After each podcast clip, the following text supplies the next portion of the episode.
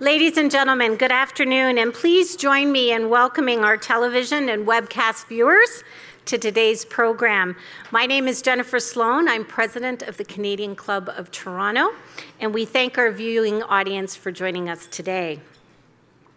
The Canadian Club has a long history as the leading current affairs podium in Canada. Led by a volunteer board of directors, we are dedicated to encouraging open and accessible debate on issues that matter to Toronto, to the province, and to our country. Through our youth and young leaders programs, civic action diversity partnerships, accessibility commitments, as well as through our media partnerships and social media properties, we provide opportunities for Canadians around the world to engage with leading political, business, and public figures. Thank you for joining our conversation today. Before I formally introduce our speaker, I'd like to tell you about some of our upcoming events. On Thursday, Frédéric Oudéa, Chairman and CEO of Societe Generale, will be joining us to discuss adapting the banking model to the 21st century, followed by a conversation with CIBC's new President and CEO, Victor Dodig. And on January 6th, the Canadian Club, in partnerships with the National Post, will be hosting our 38th annual Financial Outlook with an expert panel reflecting on the economy, the markets, and political issues that will affect Canadians in the year ahead. This year's panel will be moderated by our own Bruce Sellery and will feature Conrad Black, Terence Corcoran, Andrew Coyne, Diane Francis, and Warren Jestin. For a full listing of the club's upcoming events, and to order tickets, please visit our website at canadianclub.org. And you can also join the conversation via Twitter and Instagram by following us at CDNCLUBTO or by using that hashtag. I'd like to express special thanks to today's sponsor, McCarthy Tétrault, represented by Marc Andre and Matt. Thank you both for your generous support and for being with us today.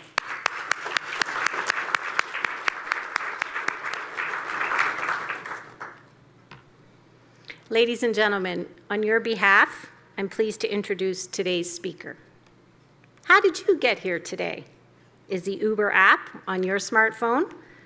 Over the last five years, Uber's innovative GPS based ride sharing service has taken the world by storm. Many welcome the service.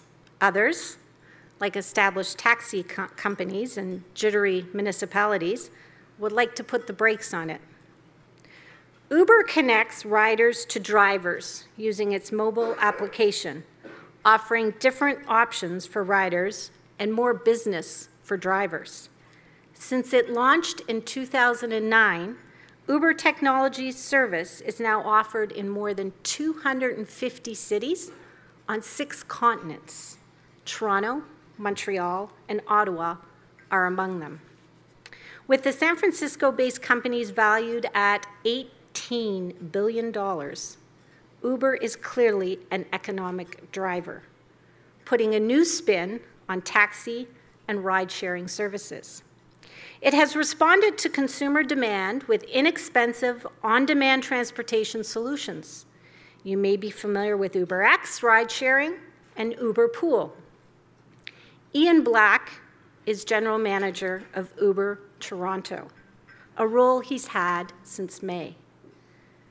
A court injunction notwithstanding, Mr. Black is managing a service that has flourished since it was launched in Toronto two years ago. He received his BA in economics from Queen's University and an MBA from INSEAD. His entrepreneurial and business acumen was honed at Bain & Company, Google, and Helios Solar Energy. We welcome him to talk about the needs for progressive regulatory transportation solutions and how innovation can contribute to transforming the sector. After his remarks, Mr. Black will be joined in conversation with CBC's Peter Armstrong. Mr. Armstrong is an award winning journalist who has covered some of the biggest events of the last two decades, including the tsunami, an ensuing nuclear disaster in Japan, three federal elections, and the Sochi Olympics. We are pleased to have both of them with us today. To start, Mr. Black, the Canadian Club of Toronto's podium, Canada's podium of record, is now yours.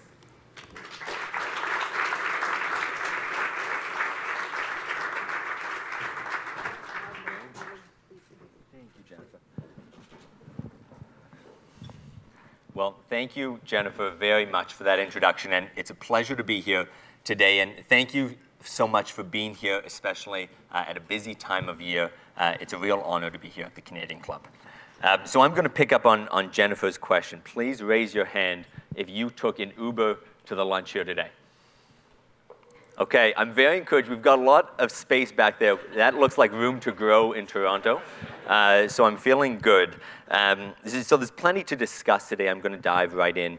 The, the topic that I'd like to discuss is the changing face of urban transportation. Uh, as general manager of Uber in Toronto, uh, we see innovations really strengthening communities and economic livelihoods in cities across, excuse me, across the country. And that's really what we're here to discuss. Uh, but I also want to discuss progressive legislative solutions that could be applied to ride sharing here in Canada. And I want to state unequivocally Uber's commitment and willingness to be a part of creating those regulatory solutions. So, for those of you who don't know, what is Uber? Well, it's a company on a mission. And our mission is to roll out an efficient, elegant, and most importantly, safe transportation system in cities all across the world. Now, from a founding in 2009, as Jennifer mentioned, to today, we're in over 260 cities.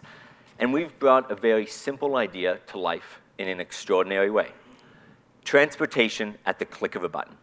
You know, our riders love a lot of things about Uber, but primary among them are the fact that you can see your vehicle arrive, you see the name of the driver, uh, you also get out of the car without having to pay cash. It's a cashless transaction and there's safety and uh, customer service built into the system.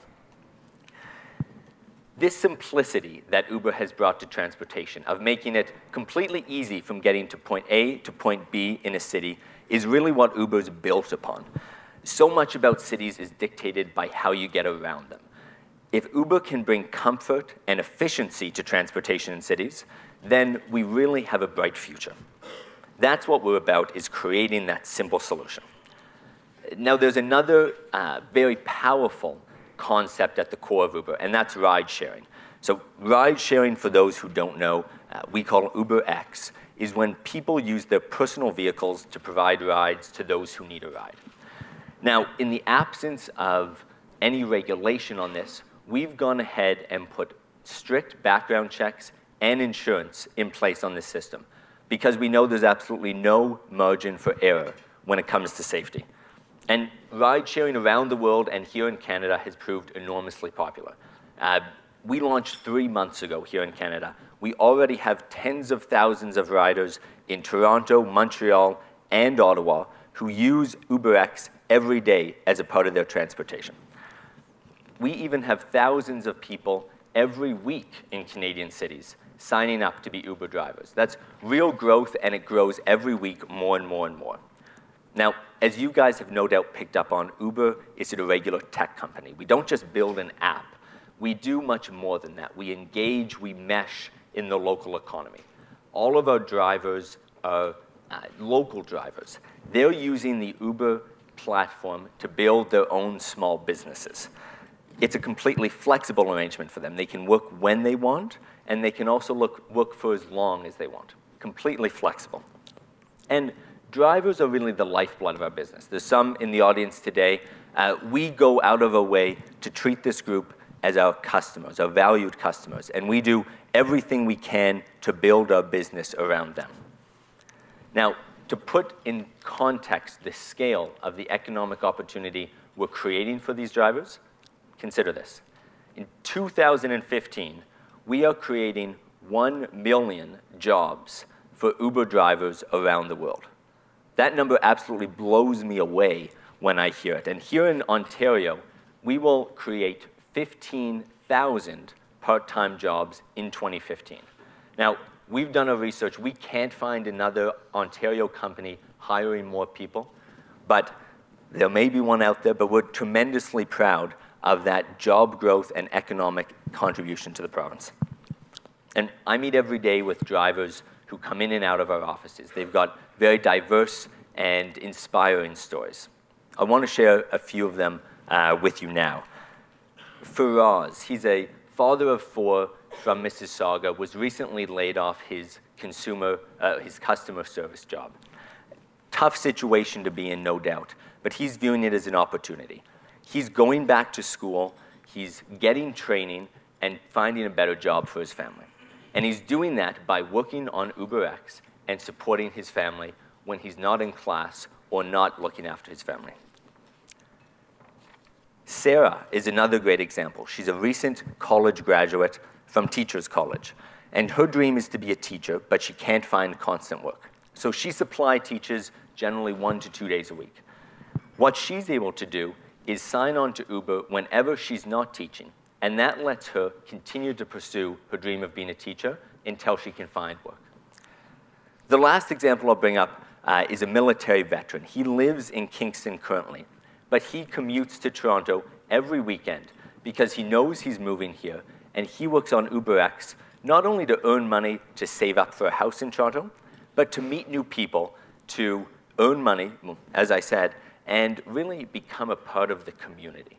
He said when he moves here, he wants to know people, and UberX is his way of doing it. Now, this fellow is a great example, too, of our partnership with True Patriot Love. And David from True Patriot Love is in the audience with us today.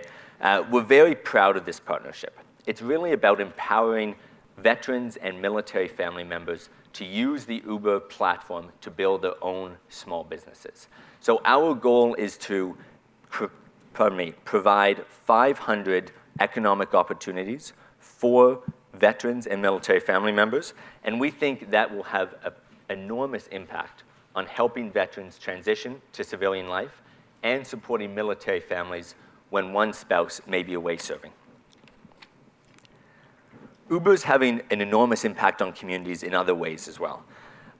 Data from multiple cities shows that as Uber enters a community, DUIs and drunk driving incidents decrease by 10%.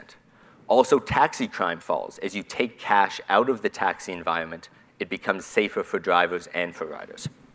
And we're complementing local transit networks as well. We're decreasing emissions by making it easier for people to leave their car at home and take transit to work by enabling last mile transportation. And finally, we've, broken a, we've taken a broken taxi system and fixed it.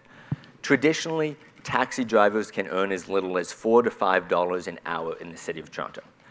UberX drivers earn three to four times more than that, making an enormous economic contribution to the cities that Uber operates in.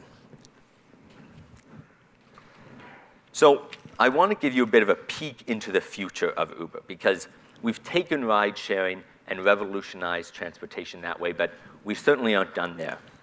The next step for us is Uber Pool, and it's already live in San Francisco, in London, uh, pardon me, not London, Paris, and in New York. And here's how it works.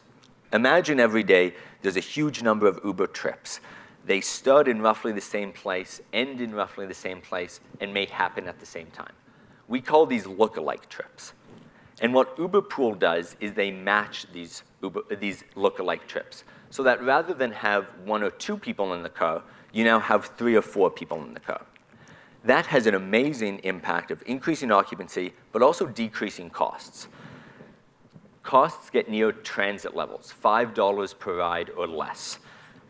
And the idea may seem simple, but the implications are really profound. So if you take that concept and you apply it to a city like Toronto, our data scientists believe you can take 500,000 cars off the road in Toronto. That's huge for the city. Imagine the impact on congestion and on emissions of taking 500,000 cars off the city.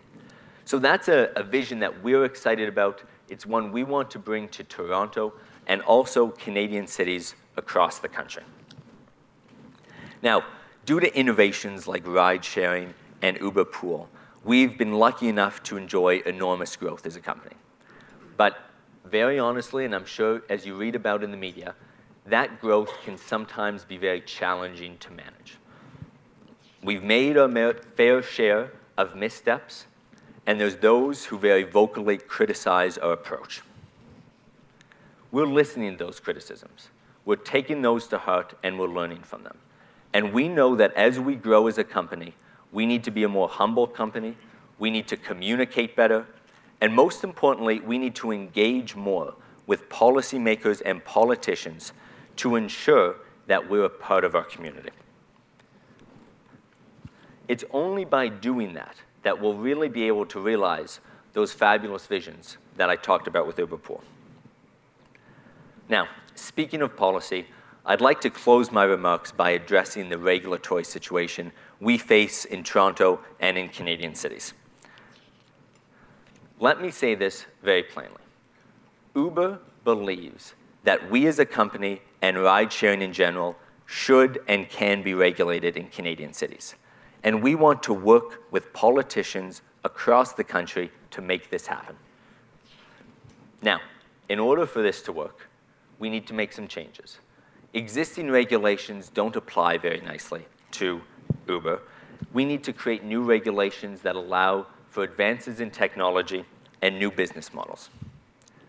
Because as many of you folks know here, Uber is a platform business. Just like eBay is a platform for small retailers or Expedia a platform for airlines, Uber is a platform where people can connect with local transportation options at the click of a button. And the old-fashioned brokerage rules just don't make sense in this context. Now, to date, taxi licensing officials haven't seen it this way. They've tried to categorize Uber as a traditional taxi brokerage. They claim that Uber violates these rules, and they've even gone so far as to try and impose an injunction against Uber, which will be heard in May of next year. But to echo John Tory's comments and the Canadian Competition Bureau, this is a problem that needs a political solution, not a legal solution. That's why we're asking Canadian regulators to step forward, engage on this issue, and help create new regulations that enshrine the benefit of new models while still protecting public safety. We are ready to take on this challenge as a company, and we're thrilled to see politicians like John Tory and groups like the Canadian Competition Bureau support us in this. So what's the path forward to get there? Well, in the U.S., there's 20 jurisdictions that have passed ride-sharing regulations in the past year. We can really pick up on those models and run with them in Canada. Those regulations create new licensing categories for companies like Uber. They also enshrine background checks, insurance, and vehicle uh, inspections to ensure public safety. These are models that we can use for Canada, and as a Canadian, I wanna make sure that we aren't left behind in taking advantage of the opportunities of ride-sharing. Today, we sent an open letter to several Canadian mayors, city councils, and provincial politicians telling them unequivocally that we are ready to come to the table and work on regulations that enshrine the benefits of ride-sharing and protect public safety. And we look forward to a day when we can sit around the table and make this happen in Canadian cities. So, Canadian cities, we all know, face their fair share of challenges in transportation. But from where I sit, the future is bright. There's a lot of innovations happening in transportation, whether it be ride-sharing or carpooling, that can really help reduce those challenges. And we look forward to working with politicians, policymakers, our driver partners, and riders to make that happen in Canada. So I'll end there before the Q&A. I encourage everybody here to bring on the tough questions. Don't be shy. Uh, and also on your table, there's a card where you can enjoy Uh, a free Uber ride. Please take advantage of that. Uh, reach out to our team. Let us know uh, your comments and your feedback for those of you who haven't tried it. But thank you very much for being here. It's an honor to be invited, and thank you all for listening.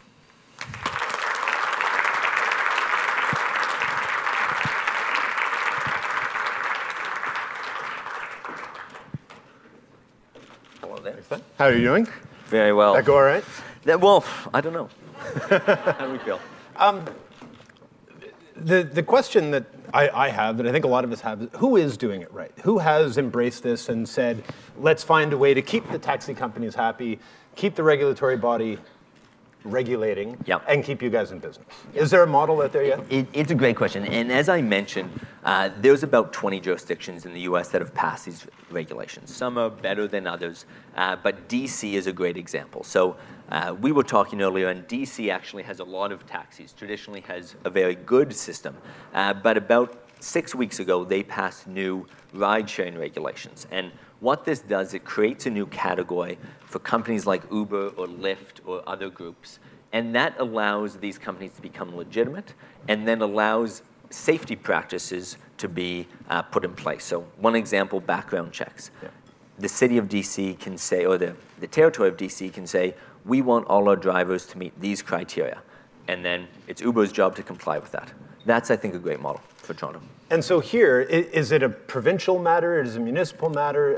And how do you sort of, you know, you- you're waiting for a court case in May, which is Yeah. probably not the best way of approaching it. But between now and then, how do you uh, try to lobby people to change very entrenched, very existing laws? Yeah, it- well, the, the May timeline is, is important because I think we have a real timeline here and an opportunity as, as a city and a province to say we aren't going to let this be solved by an injunction. We're going to be more positive. We're going to put our stamp on things.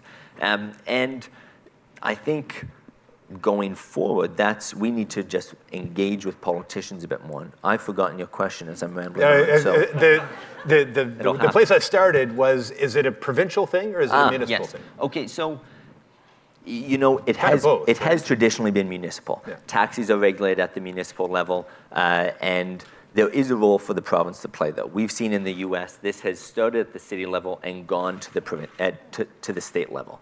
So I think that's a good model here. We'd love to work with Toronto City Council, uh, but then there's too many municipalities in Ontario to do this one by one. Uh, so if we get a good model, uh, we could go to the province and say, let's make this work for everybody. Uh, I just want to remind you, there are those these cards on the uh, on the tables. Fill them out uh, and just hold them up. Somebody can come by and grab them and bring them up to us, because obviously we want to keep you engaged in this as well. Wa- what is it that keeps you up at night? Is it the regulatory thing? Is it the the missteps that you spoke about that sort of get a lot of press, uh, or is it the taxi companies themselves banding together? And saying, well, they have a good idea. Why don't we all just come up with our own app and put you out of business? Yeah, I think the biggest challenge for us now is as we grow uh, at a tremendous rate is making sure we hold it together in a really uh, good way. Uh, there's zero margin for error on safety. There's zero margin for error on making sure that all of our UberX drivers are background checked and have gone through the right checks. Um, so in order to make sure we're staying on top of that and getting in front of any issues, that's really how our team spends a lot of their time. Um, but more broadly, what, I, what keeps me up is the idea that we've got a great idea here that really can take cars off the road and can improve transportation system. And if we aren't taking advantage of that, if we aren't uh, acting on that, then it seems like we're just missing an opportunity. So making sure we're educating uh, politicians and, and getting out uh, and doing events like this, educating people and, and letting them know that this is actually an issue we need to fight for. It won't just happen. When, when you see some of these missteps, the, the Sydney one, for example, you know, the, there was some concern that you guys were, were there, there was a price surge at the initial Yep. attack, and, and you guys changed that and said we're going to get everybody out of Sydney quickly and free, and uh, but that initial sense that the price had gone up in, in, a, in a moment of a crisis, when you see that happen, Yeah. do, you, do you just sort of bang your head on the table and say, you know, how, how do you mitigate that? Because it gets out there so quickly, everybody hears about it, it's all over Twitter. What do you do? Uh, That's a tough situation, and for those who, who don't know, I'll give a bit of context. There was an awful hostage situation in Australia uh, a few days ago. We have a pricing model called surge pricing, uh, which doesn't respond to external events like this, but just responds to demand. Demand. So surge pricing kicked in, and prices went up in a hostage situation. Uh, that can't happen. Uh, that's that's a dumb thing for us that, to that allow was happen. really just an algorithm that but it's that an al- right? exactly, and that's when I'm talking about. We need to be more vigilant in making sure we prevent those errors. We need to. We're a tech company. We've got a lot of smart engineers. We need to be able to find a way so that those systems can react to weather. Um, if there's a big snowstorm tomorrow, and people, or if there's flooding in the city, Yeah. we need to be able to get people out without them feeling as though they're being price gouged. People understand surge pricing. It helps the whole system work better. There's sometimes when it shouldn't be in effect. Um, so it's us learning that discipline of uh, being on top of it. And we're a young company. We're, we're still a startup in many ways, uh, but very quickly we've grown and have hundreds of thousands of stakeholders around the world. We need to mature a bit and, and get better processes. And people are either really on board and saying, we understand how a mistake like that can happen, and isn't it good that you correct it very quickly, or they hate you. It, it, it is amazing how polarizing your company. I should have asked who in the room hates us. Yeah, anybody? No. Okay. But it, it is amazing how polarizing this company that is trying to solve a problem Yeah. has become. Uh, is that, as sort of in, in a managerial role, is that hard to manage? The, the sort of the distrust and, and weirdly the distaste that people have? Well, I mean, all we can do is focus on on the positive, right? Uh, we we bring in every week hundreds of drivers onto the Uber system, and, and we thankfully spend our days talking with them rather than reading the media stories. Uh, there's a there's a narrative out there in the media that thinks that Uber is the worst thing to happen in the world, um, but that's what the media sometimes does. Uh, they create these stories, and uh, you know we need to do a better job of pushing the positive. But we see a lot of the positive. The positive is the fact that 15,000 jobs in Ontario. That's a pretty cool story, and this is the first time I've ever seen it. We need to push that positive out more. Do you feel uh, trying to get this sorted out, at least here in Toronto and, and in Ontario, that time is a, is a crucial element in trying to get that settled so you can actually have a, a business model that can, that can work? Completely. And I think about the, the individuals who drive on UberX. Um, they're like anybody in this room. They go home at the end of the day and they talk about their day. And inevitably, their spouse or their daughter or their father might bring up, Are you sure you should be doing that? Is it, is it that illegal? And that's going to hurt the growth of the company, but more importantly, that's going to hurt the economic opportunity for those people. Um, so I think there's something here that we have which is really positive for the city uh, and for cities around the country. I'm with you. If we, I mean, we would love to engage tomorrow. We would love to sit down with City Council tomorrow. Uh, anyone here who's worked with government knows it takes time, uh, but we're ready to do that. It, it seems like there's something of a tricky balance between you guys want to be a tech company, you say you're a tech company, Yeah. Uh, and yet it, it looks an awful lot like a taxi company. Um, how important is it to make sure that you stay a tech company, at least so you don't get regulated? Like, is, is that a tricky balance from a, a sort of corporate perspective? It, it is. I mean, what we focus more on how to, well, rather than think how do we fit the regulations that were drafted for an old model, we've been trying to think how do we develop a system that actually solves the problem and then engage to make sure that we're doing so in a way that protects the key tenets of uh, regulation, which are public safety uh, and other protections for the public. So we've been trying to kind of take that engineer's approach. Let's solve the problem first uh, and get a good solution rather than jam it into an existing framework. I live in the west end of Toronto, so I take the King Street car and I get short turned about 98% of the time. Last week I took the streetcar and got short turned. I took the GO train and walked a half hour home. I did car2go and I took Uber home. Like I'm trying anything that'll work. So this next you can question. make good use of that free ride. Exactly, yeah. So this question from the audience is Toronto is spending a tremendous amount of money to improve public transit. Doesn't rideshare and, and Uber Pool, uh, doesn't that run counter to trying to promote public transit? Great question. Um, in my view, no. Uh, there's a number of ways I think that we support transit systems. And one of the ways is folks who take transit uh, generally don't live right on a subway line. They need to get to that subway station. And if they can't get to that subway station in an easy way, well, then they're going to take their car. So having a system like Uber that allows those uh, last mile trips or first mile trips really makes the transit system more accessible.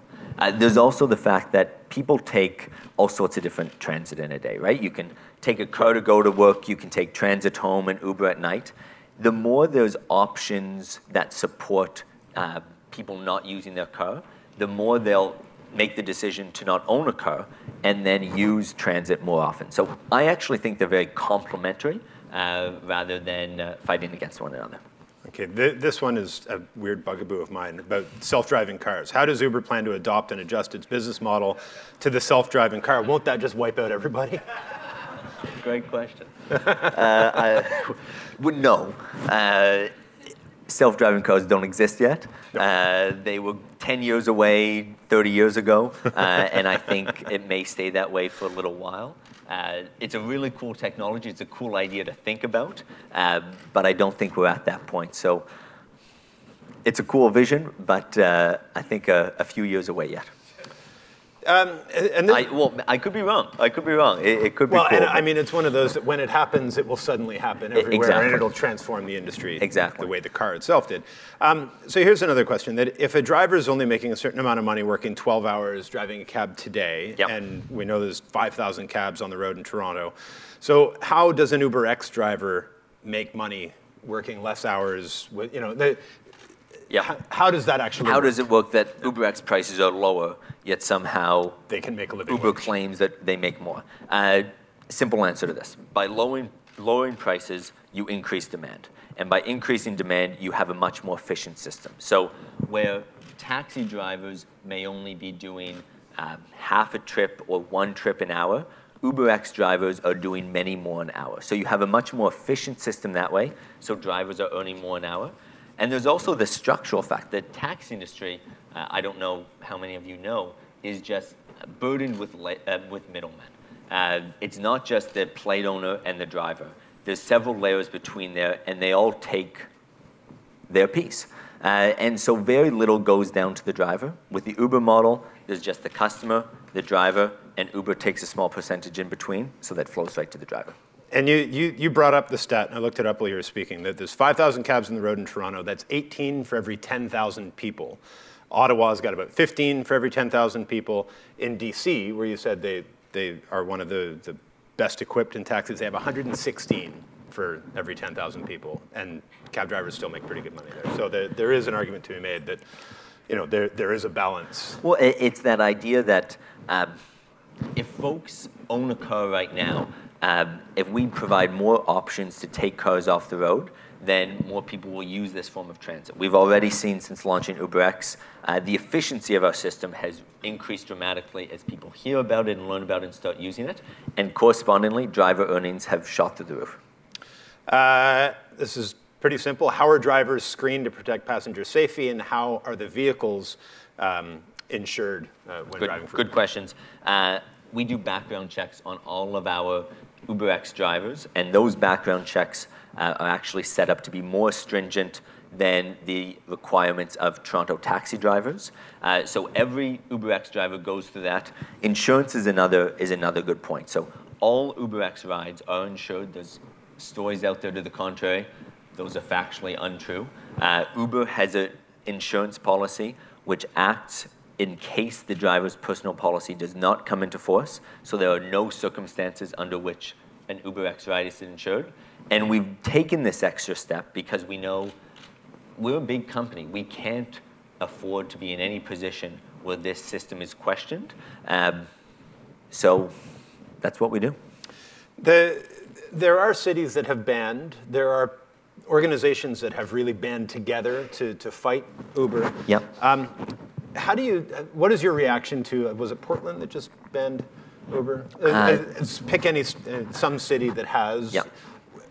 What do you do? Do you just leave that, try to sort everybody else, and, and come back to those cities at a different time? It, so there's a number of cities who have had that initial negative reaction yeah. to Uber. It's a long, it's a long uh, engagement. So this will change over time. I think we've seen a lot of U.S. cities early on said, no, we don't want anything to do with Uber. And this was when we were only black car. Uh, we don't want to touch Uber. And now, as we've uh, gone to UberX, our ride sharing option, um, that should be even more toxic to cities that view things from a taxi mindset. But we've seen people see the benefits, see that this is actually a huge job creator, that it does uh, complement transit. So in those cities, I think patience is really the, the approach that we take. I went to one of these things uh, with somebody from Twitter, and all of the questions were, "What's office culture like? Are you guys hiring?" Anyways, uh, can you describe the Uber office culture in Canada? What roles and, and what's it like? You bet. You're a pretty small operation. It's right? pretty small operation. The the Canadian team is about 25 folks. Uh, it got a lot better. We just moved offices. Uh, office with uh, with room to grow. So I think the team is probably a lot happier. Some of them are here and we used to be in a small room, very startup-y, all hunched over laptops and in each other's space. Now we have room to room to Isn't roam. Nice? Um, but it's it's uh, it's a company that really uh, takes uh, takes its mission seriously, uh, working hard. Um, for those maybe in the audience, uh, I know some folks from Rotman here. Uh, we are hiring for, on the operations team and the marketing team.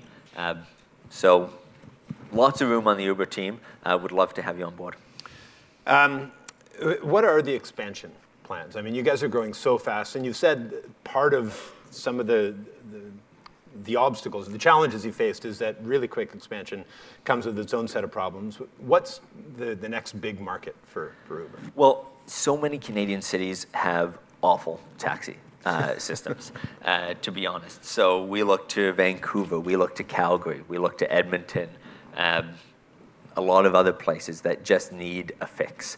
Uh, so our priority in the Canadian business is really bringing Uber uh, to all those cities. Uh, but in the US right now, it's, it's quite cool. We uh, are accessible by 55% of the population. And that's in a country that's much more uh, spread out. So we're going to uh, 100,000 cities, 50,000 cities. Uh, so I think that's the next frontier for us in Canada, um, going to places all around southwestern Ontario um, and beyond. And as you expand, will there be cities that will come to you and say, let's let us be the guinea pig. Let us try to figure out your regulatory model. And like, have people approached you about that? They, yes, there, there's a few cities, um, uh, two cities in Canada actually that have done that, and that's still happening somewhat quietly.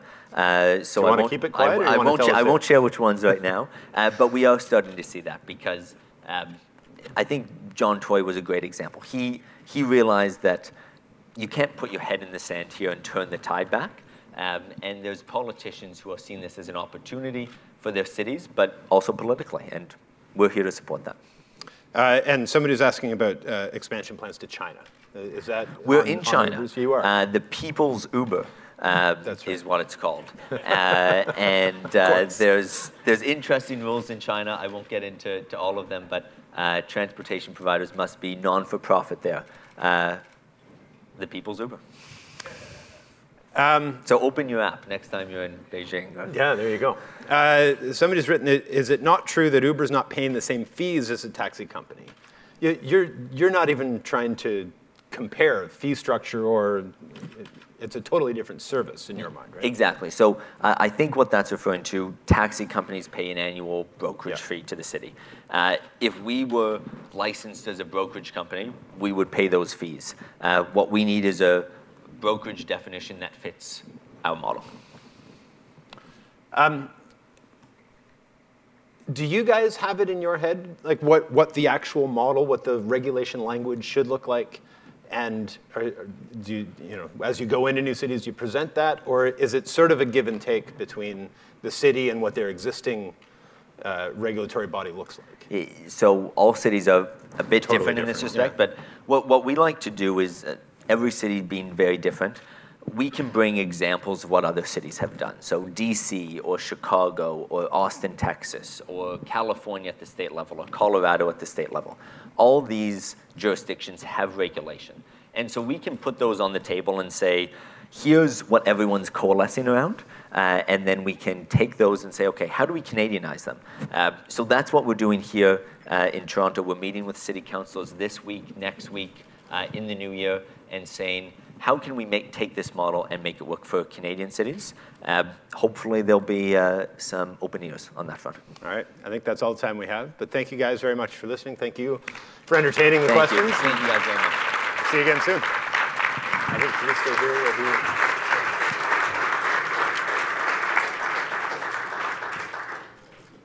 My name is Andrew Graham, and I'm a director on the board of the Canadian Club, and it's my pleasure to thank both you gentlemen for what you've done today. First of all, Peter, thanks for joining and, and providing your, uh, your uh, excellent interview skills. Uh, a lot of great content there covered in a brief period of time. Um, and Ian, on behalf of the Canadian Club of Toronto, I'd like to thank you for, sharing your vision of not only um, what some of us think of Uber as as a way to get a taxi, but really as a, as a, uh, a compelling vision for urban transportation. Um, I hadn't heard of Uber Pool before, and when you first said it, I, my mind went to sort of bathing suits and um, that sort of thing. And I, I thought this may not be the time of year or the market to sort of launch it, but once you explained it, I, I, I really thought it was a very compelling uh, sort of solution to some of uh, Toronto's or, uh, transport challenges. Um, Uber Technologies has done really a terrific job of bringing together technology and innovation to drive change in the transportation industry. And we appreciate you sharing your insights with us today. I know as a, as a user, um, I'm sure many of you in the audience are also users, uh, it's great to have the added choice when I'm looking to, uh, to go somewhere. So thank you very much for joining us and for sharing your thoughts.